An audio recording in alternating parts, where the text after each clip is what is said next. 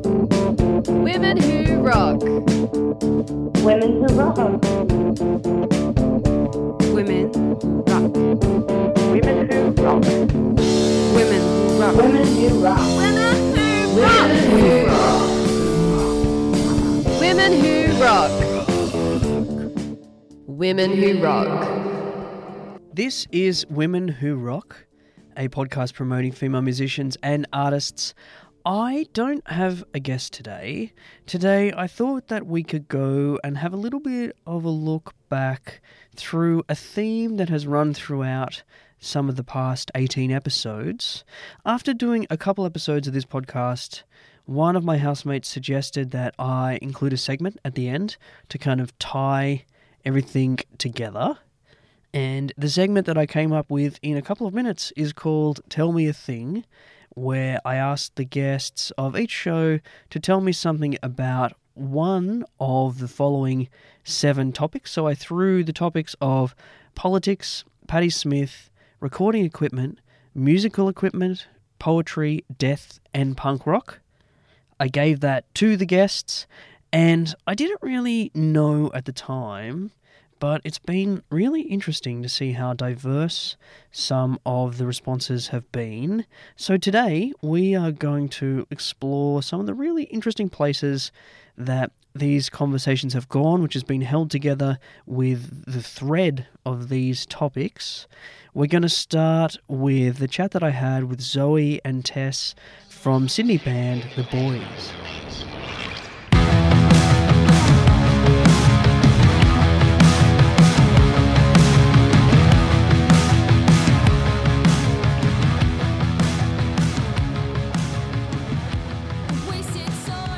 We're going to go with death. Yeah, both of us want to go with death. Okay, you can share the topic, that's fine. Do you want to go first? or shall go Yeah. first? So, uh, a fact that a lot of people would not know about me is I work in a mortuary with death all the time. wow. Yeah. What happens on a day to day basis when you work in a mortuary? Well, so I I travel to the mortuary on an on-call basis, so I'm not there all the time. Um, so it's actually in relation to like organ and tissue donation.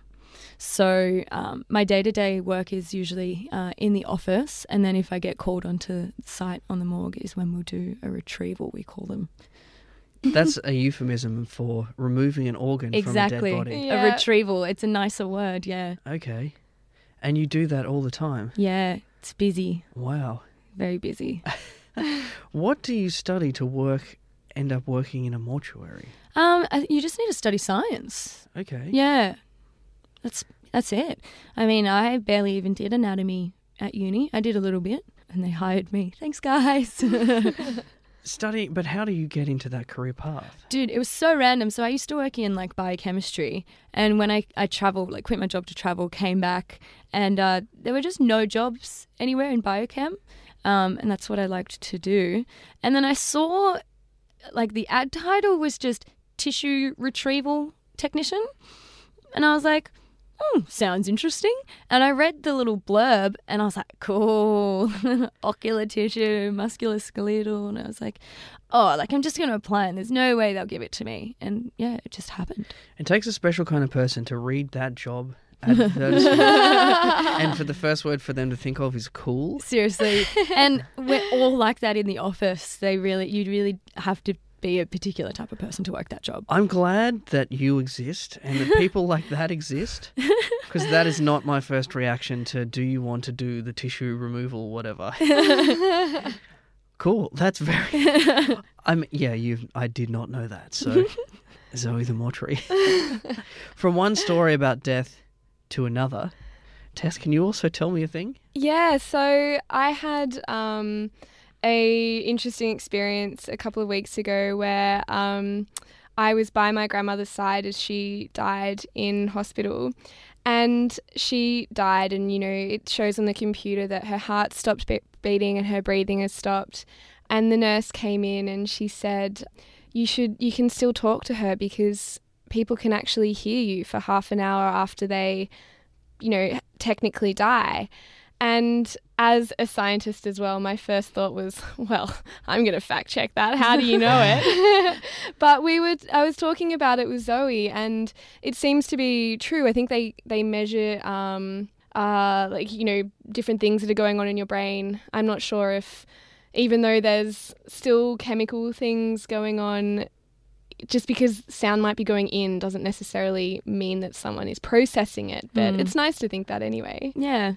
Well, the top, the the kind of conversation that we got onto earlier was um, how kind of the concept of the afterlife and death, and what I was kind of maybe hypothesizing is that um, you have increased brain activity in your prefrontal cortex in the front of your brain, which is responsible for processing, but you also release heaps of hormones and chemicals, and it's proven that DMT, which to most people is a recreational drug, actually naturally occurs in the brain, and you have a massive spike of it during death, which can lead people to think that they've seen the afterlife. Um, but it also kind of elongates the experience of death, which is why people say life flashes before your eyes.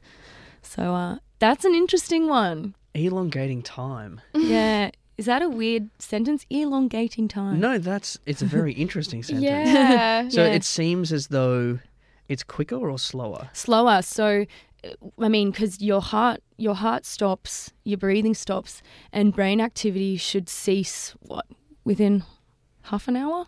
Mm, And, um. But you're not really processing or thinking of anything for that long. So you you're possibly only having the ability to process information for a couple of seconds to a couple of minutes, but you might actually feel like you've just had a trip to heaven, met God, sat down, had a cup of coffee, talked about the terms and agreements of getting in. He was like, "Oh mate, sorry, no." Um, you did this in your 20s, and um, look, that was just unforgivable. uncalled so. for. And then you get shocked and you're back and you feel like you've been gone for a while, but you've really been out for like 30 seconds. I can't believe God gave me instant coffee. Yeah. right? Surely in heaven they've got better stuff. Or what's that? Like What's an the espresso, Ne- the thing with the Nescafe pods. or Oh, something. I am. the George Clooney one. Come Yeah. on, they've got to have. It should a- be George Clooney giving you a coffee in heaven. No, they've got to have one of those good coffee machines and like some maybe bonsai. and like a really cute person making it. Lots of chocolate on top of the cappuccino. Yeah. She loves, Tess loves piling it on. That's a version of heaven that I can get behind. Oh, totally. Lots of chocolate. we may almost have to rename this episode Women Who Science. Yeah, true. Yeah. Because that was great. That was a very actually informative discussion. We love it. It's a killer we're alive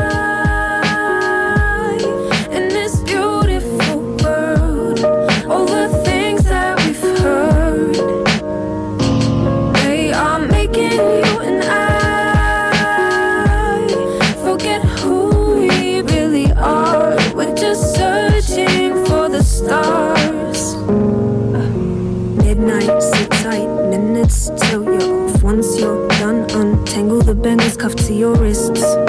Unstrangle your vocal cords and hope for more, hope for more. Your identity forged from malice. You challenge and chalices, just swallow tablets or sniff and hope for magic. Down in an abyss, insist on just one more. Drown yourself in bliss while he licks your open sore. I'm gonna go with poetry So get because up. uh, I know some things about that. And the thing is, damn it, I wish I had the actual fact for this, uh, like the actual dates and times. But so you know how people do their like rap battles Mm. back in like a long time ago. This is what I'm saying. Where I wish I had the proper timescape. I'm so bad at history. They had something called poetry wars in like the Arabic countries. Maybe it was like Turkey or something like that. Before it was Turkey, like that kind of area where they would uh, so it was like a poetry battle essentially where they would fight over land. So like two men would stand like facing each other and they would recite poetry at each other. And then the crowd would get to decide who won the land based on like whose poems they liked better. Wow. yeah.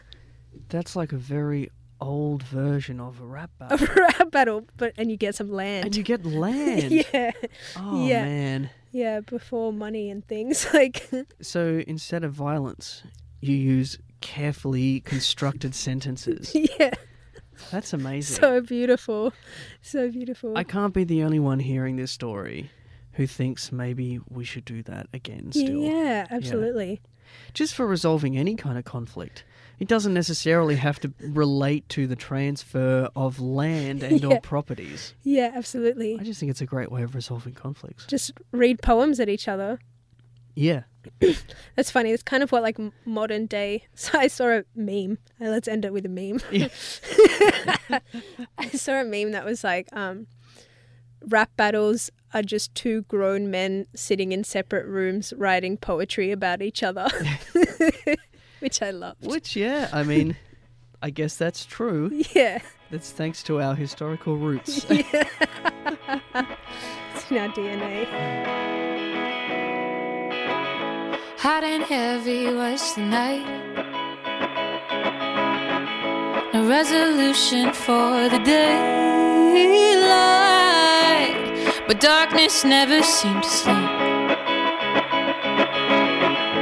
Tiny cities beneath these woodland streets, and I'm not taking chances till I get these answers to my twilight home. But I'm I'm choosing the poetry uh, subject. Thank you. So when I was in primary school, I was a part of this thing called the Norval Quills, which was my primary school was called Norval, and basically it was like just this like poetry writing, short story writing club, and they used to run like heaps of short story competitions and everything, and I of course submitted a number of stories to those competitions, and I did win. So Oh, I used to be, and then I used to be like the head of the Norval quills, so the poetry and short story writing group at primary school. So I was definitely the coolest kid in year seven. The coolest 10 year old yeah, running around. yeah, coolest, coolest. I think I was eleven or twelve. Yeah, I was was pretty up there with the popular kids. Sitting at the library writing poems. You know, it wasn't even um in lunchtime. It was like an after school thing as well. Oh, right. so it was like like an hour after school on a Tuesday. Extracurricular poetry as a 10 year old. Right on. I love the name. Yeah, it was great. And Norval Quills. There's There's- something satisfying about saying that. it was awesome. it was actually a really fun, yeah, it was a really fun little thing to do. And the teachers that ran it were like insane. They were so good at writing. So, yeah. The next obvious question is Did you keep the poetry? No, uh, no, I didn't keep the poetry, but I think I have, I think I have the short stories that won the competitions somewhere in my archives. I think my mum must have them, but they're pretty cringe. Yeah. they're pretty great. That's interesting. When I was like 10, I submitted, I think they have in pub, uh, primary schools, they used to have this like book that was published every year. Oh yeah, yeah. Your eyes lit up when you Yeah, said that. Did you do that as well? No, um, I totally did that. I maybe I did do that, but my nephew just got his little story or poem published in it for like the last year, so I've heard all about it. Oh, that's Yeah. cool. I think my mum still has like the big book at home. Yes, that's so good. I think that the story is objectively awful, but it was Do you know what it's about?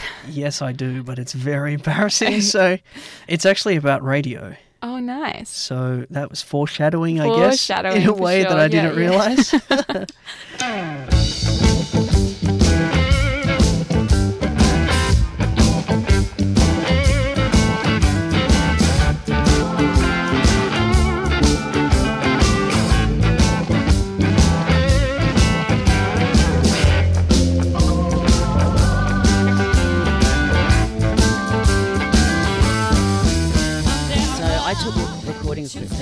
For the reason that my dad actually recorded with his band in Abbey Road Studios before the Beatles. oh wow!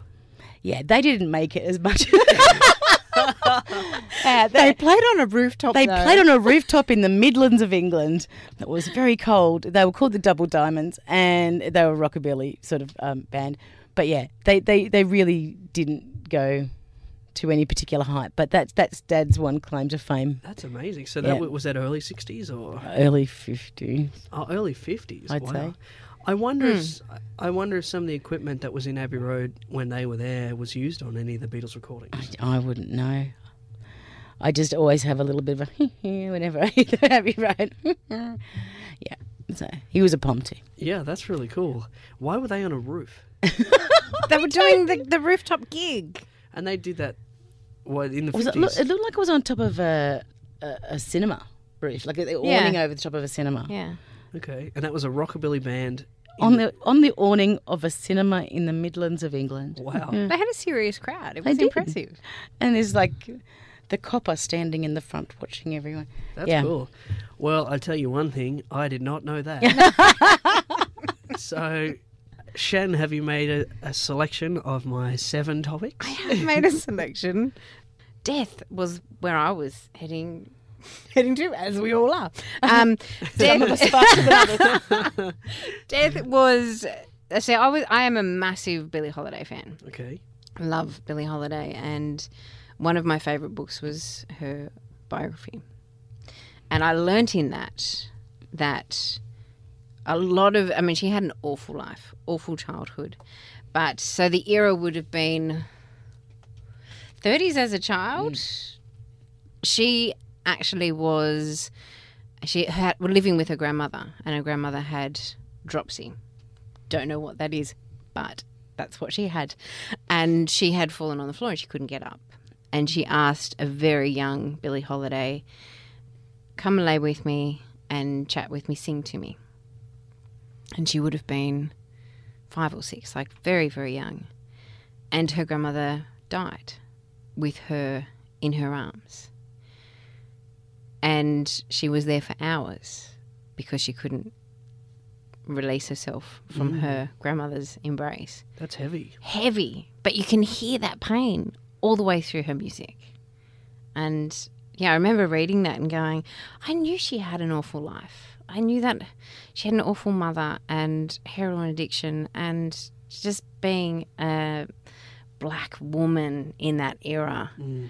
Just, I mean, her magnolias in her hair, her no, no, gardenias in her hair, even came from something bad happening. Like she was doing her hair and burnt a big chunk of her hair off and was about to go on stage. And so they had to stick these gardenias in her hair to, to mask the smell and the bald patch. So it was like everything was tragic in her life. But that moment, I read that and it's, it stayed with me forever because it just, it's so gutting and haunting. And every time I hear the pain in her voice, that's that's an image that I get stuck in my head. Should should have gone with the musical equipment. Shouldn't it's usually me who brings the party down. well, you know me. I'm not very bright. I wasn't going to do well with politics, poetry. Mm, there was a boy on the burning deck. I was not going to cut it. I think that was great. I think we all just had a moment. And did we have a and moment? we all learned something. That's for damn sure. You've read the book, haven't you? Yeah. Okay. So I learned something. Yes. And that's what I wanted. So we've all nailed it. we told you a thing. You did tell me. You Don't like the seed that's been sown, growing right.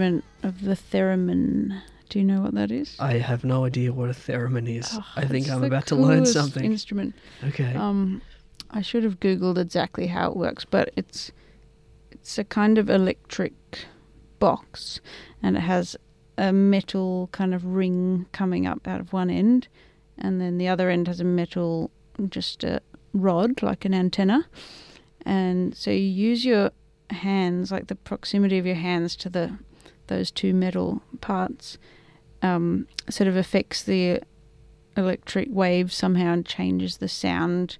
One of them does pitch and one of them does volume. So, like the ring Ah, on one okay. side uh, affects the pitch and the rod affects the volume, or the other way around. I can't remember. So, if you watch someone performing it, which there's heaps on YouTube, they're just sort of doing these magical hand movements sort of swaying them around the the theremin, but not touching it, and it makes music. It's Almost- amazing. and it's this really just ethereal, strange sound that it makes. Almost, it looks like kind of you're conducting Yeah, with your of. hands. I'm kind of waving my hands in the studio as I Yeah. speak, but you're not actually touching anything. Yeah, it's really beautiful. Right. Yeah. Have you ever played a theremin? I've never seen one in the flesh. Ah, okay. I think they're quite rare. I think they were invented by some Russian, maybe a radio person. Anyway, yeah, we kind of need to listen to some. Can we do that?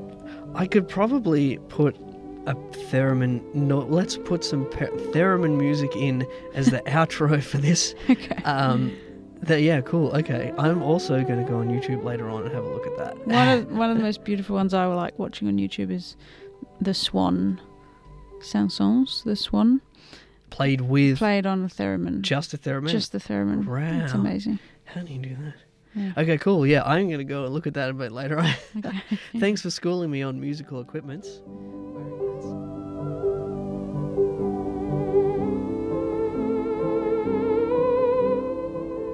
I think this has been a pretty interesting exploration of some of the themes that this podcast has drawn out over the last eight months. Thank you so much for listening. Women Who Rock is a podcast that's produced in the studios of 2SER in Sydney.